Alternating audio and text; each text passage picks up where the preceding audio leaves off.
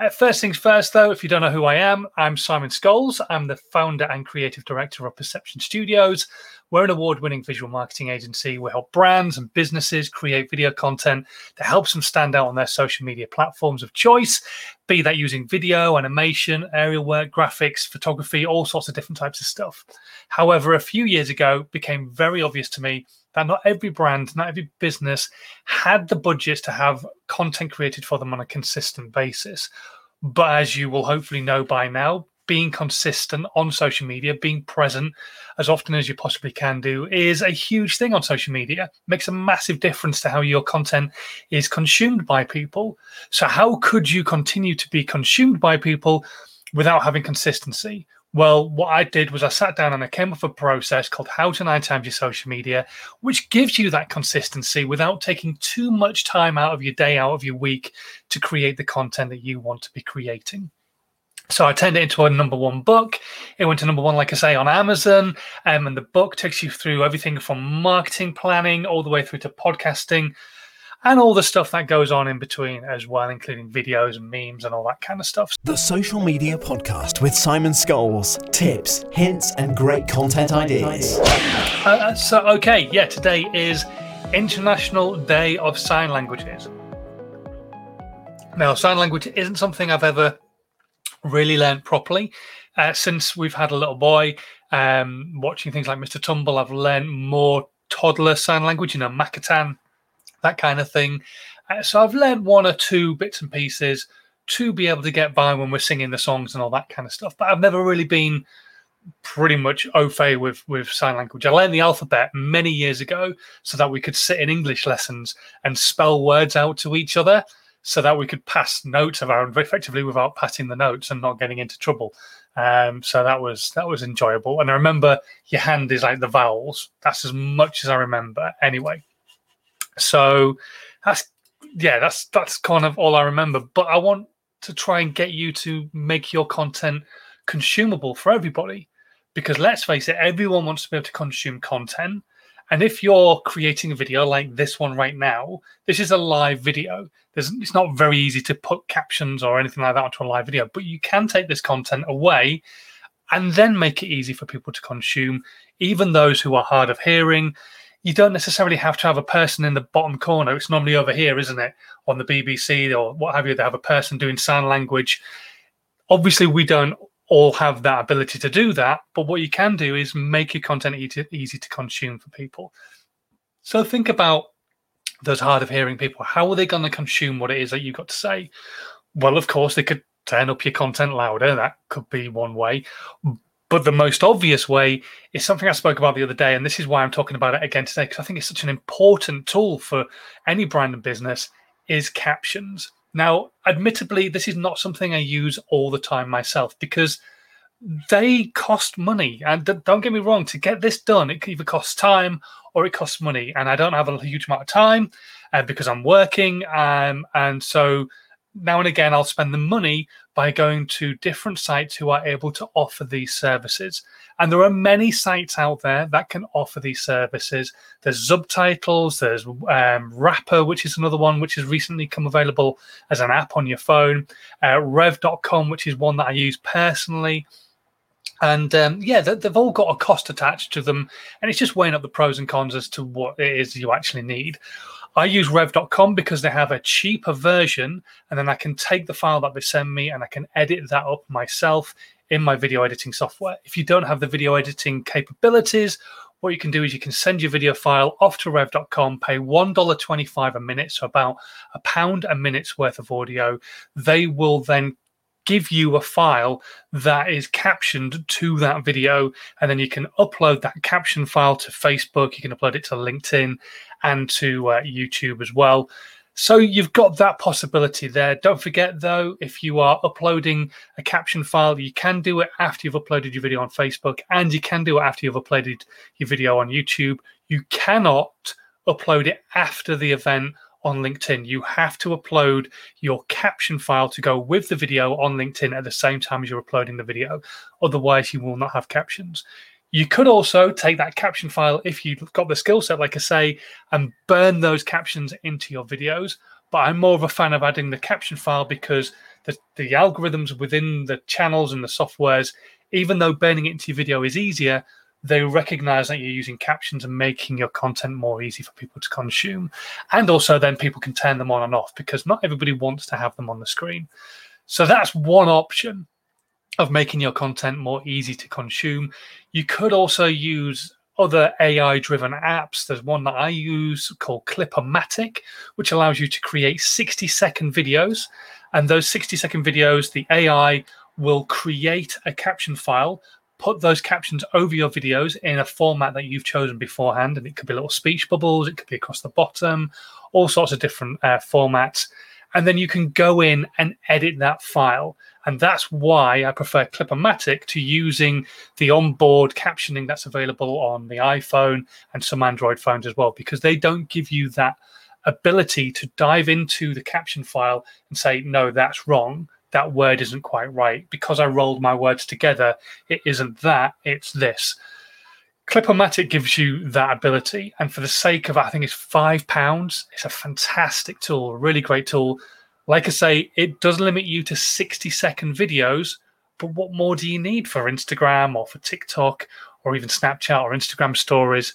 You've got that ability then to create 60 second pieces of content or 15 second pieces of content with captions on without having to then send off the video to somebody else to put captions on it for you and so on and so forth.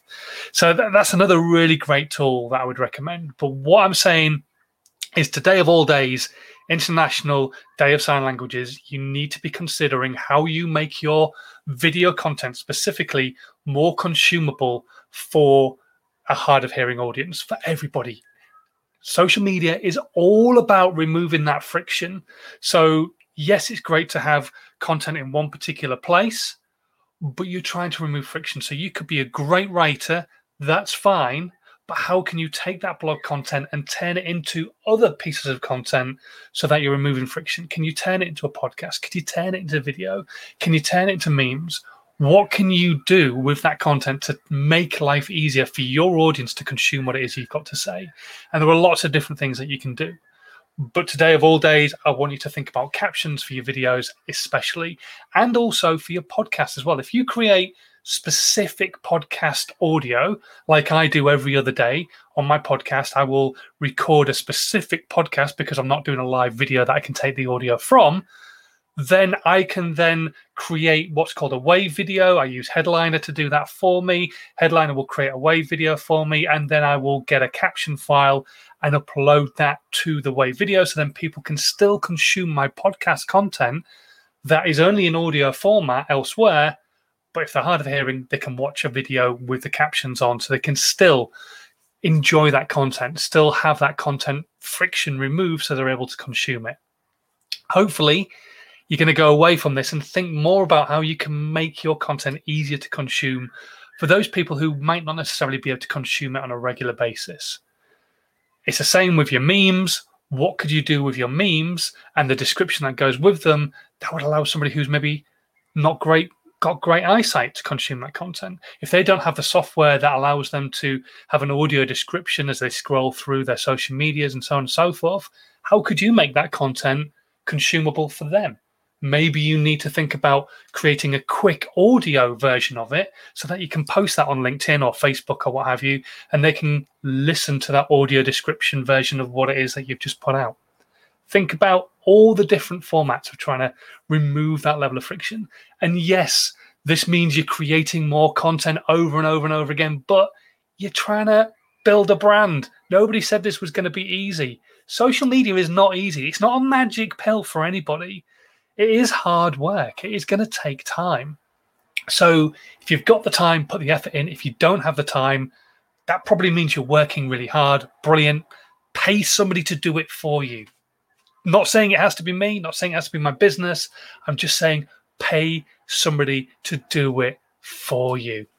Um, uh, good morning to Ed, who's just joined us on the live show. Um, he's telling me to uh, turn on the big light. It is on. I just haven't got my ring light here. That's the problem. So, and um, that's why you can't see me very well. Sorry. I've been out doing a lot of filming, so my kit is all in my car, um, which is probably not a good idea to admit that because um, if there's anybody listening, then they'll uh, they'll go nick it. So um, the kit's not in my car at all. Um, in any way, shape, or form, I, I, will eventually get it all back into the flat, and then I can set my ring light up and light myself up. But um, thank you very much for joining us this morning, anyway, Ed. Um, so as always, um, the uh, the platforms are open for your questions. If you've got any questions at all about social media, about video, even about making your content easier to consume for people, drop them into the uh, the comments right now wherever you're watching periscope twitter youtube facebook all the different platforms and i'll do my best to answer as many of them as i can do this morning. Got a couple of questions that have come in beforehand so i'm going to go through those and then if anybody else asks anything i'll um, i'll dive into them as well. Okay so First question comes in from Kelly. It's an all female question morning so far. Um, Kelly says, Should I res- be responding to all the comments on my content? Yes and no, Kelly. Um, so I don't know how many comments you're getting on your content. That's the honest answer. So if you are getting thousands of comments on your content, say you're a YouTuber and you have over a million subscribers and you get thousands and thousands of comments, you do not have the time to respond to every single person.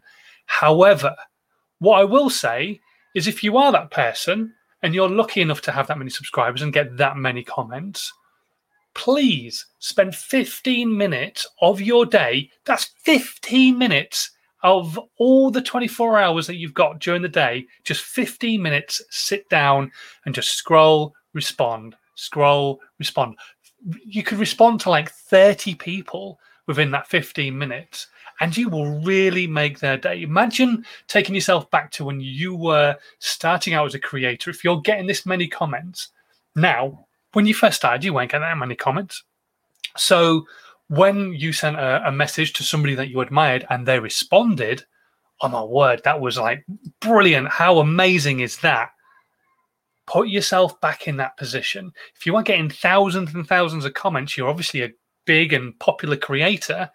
So for somebody to get a response from you, and that's only taking you 30 seconds to do, you're going to make their day and you're going to build more of a rapport with them. They're more likely to share your content with their friends because it's like, oh, this person, Kelly, she responds to comments. So 100% you should be responding to comments. If you're only getting a few comments, it's a real dick move not to respond to every comment that you get. If you're getting like four or five comments, spend five minutes responding to those four or five comments. Every comment I get, I try, if I possibly can do, to respond to them, whether it be somebody re- talking to me live, and so I'll say hello to them or talk to them on the live, or I'll respond to their comments after the live, try and type into them. On Instagram, I respond to comments. On Twitter, I respond to comments and mentions and all that kind of stuff. You've just got to do it. It's all about building your brand, building your rapport with your audience. People will not buy from somebody they think is a bit of a dick. So build that emotional connection between you and them. And you're going to do that by responding to your comments. So 100% responding to comments is going to improve your customer loyalty. It's going to improve the sense of community between you and that individual and everybody else who gets to see that. Yeah, it's just a huge thing. So absolutely respond to all your comments. Okay, uh, next question uh, comes through from Sarah, who says, I really struggle with blogging, but I love doing videos. Should I push myself to blog? Okay, so my process, how to nine times your social media, starts off with blogging because a lot of people struggle with video. But if you are really good at video, should you be blogging? Or should you push yourself to do anything you're not comfortable with? And it's a bit of a six one half a dozen of the other situation. For me, yes, you should push yourself to do things that are out of your comfort zone, hundred percent. But if you're so adamant against doing certain types of content, are there ways around it? And yes, there are. So, should you push yourself to blog? Maybe not. But should you push yourself to potentially think about spending a bit of money and going to websites like Hey Joe, which will help you have blog content created or find localized content writers who will help you create blog content on a regular basis, maybe that's the way forward. What I do personally, because I do like writing, but sometimes you just don't have the time, is I will use apps like rev.com, which will give me a transcription of the video. And then I can go in and either bastardize that a little bit and turn it into a blog, or I can just put that transcription up onto my website as a piece of blog content. Just make sure people understand it's a transcription of a video that I've done recently. Put the video embedded into the website as well so people can watch the video if they really want to, or they can read the transcription. So there are ways around it. There are ways around creating blog content. There's ways around creating all content. If you're a really great writer, concentrate on making really great written content. Fantastic. And then use tools like Lumen 5 and other video tools that are out there that will help you make video content by using the onboard AI to look at your written content and make a video from that. And then you can go in and again change that a little bit so that the wording's right and so on and so forth, and the images that it uses are correct. And then you've got video content, and you don't have to be in the video. You don't have to be sat there speaking to the camera. Don't get me wrong, that is a preference because it helps keep building that emotional connection between you and the audience, especially when they can really see you but if you're so adamant against doing that, or you're really struggling with doing that, creating other content is still not difficult. You can still do it. You can still create video content. You can still get professionals like myself and my team to help you create that content. And it's more affordable than you probably imagine. So if you are one of those people who create great videos and you're struggling to create blogs, get somebody like my team to help you out. Get somebody like me to help you out. If you're struggling to create videos, but you're great at writing, the same again. If you're great at just speaking, but you're not good at videos or writing, then get somebody to help you with that podcast and turning that podcast into other content. There's so much you can do using software that you're probably not aware of. So, should you be blogging? Should you push yourself to blog?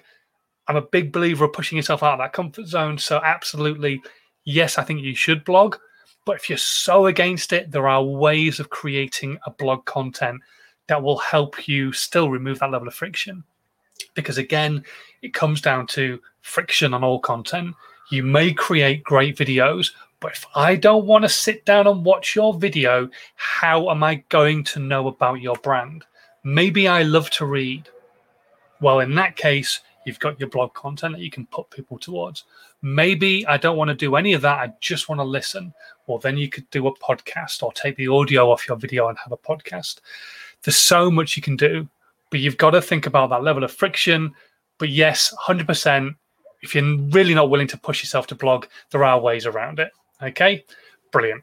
Okay. Thank you very much for uh, tuning in. Let me just quickly check if we've got any questions anywhere else. It's looking good. Let me just check Twitter. Uh, yeah, we're all good. Excellent. Right, I am going to disappear. Um, thank you so much, as always, for tuning in. It doesn't have to be World Gratitude Day. For, oh, sugar. Uh, for me to say thank you, it just it amazes me that people still tune in uh, on a regular basis. Hopefully, you get value from this. If you're watching on the replay, don't forget to say hello in the comments hashtag replay. Uh, put your comment in there, maybe a question if you've got any. If you're listening to the podcast this evening, put your questions into the podcast or you can email me with your questions as well. Uh, if you're watching on the replay right now, my email address is scrolling along the bottom. And if you're listening to the podcast, it's in the description on the podcast that you're listening to, whatever channel that might be iTunes, Spotify, Amazon, uh, SoundCloud, all those different places. Okay, right. I'm going to foxtrot Oscar. So until next time, thank you so much uh, for listening, for watching. Uh, if you are brand new, please do hit the subscribe button on whatever platform you're watching and listening on. It'd be really great. And if you are listening on iTunes right now, leave a review. That would be just, it would really help the content get out to a wider audience. More people get to see it. And who knows, if you leave enough reviews, then we could even chart the podcast and uh, start competing with some of the big boys. That would be cool. Anyway, right. Thanks for watching. Until Friday, in this current climate, as always, stay safe and have a good one. Bye. This was a Perception Studios production.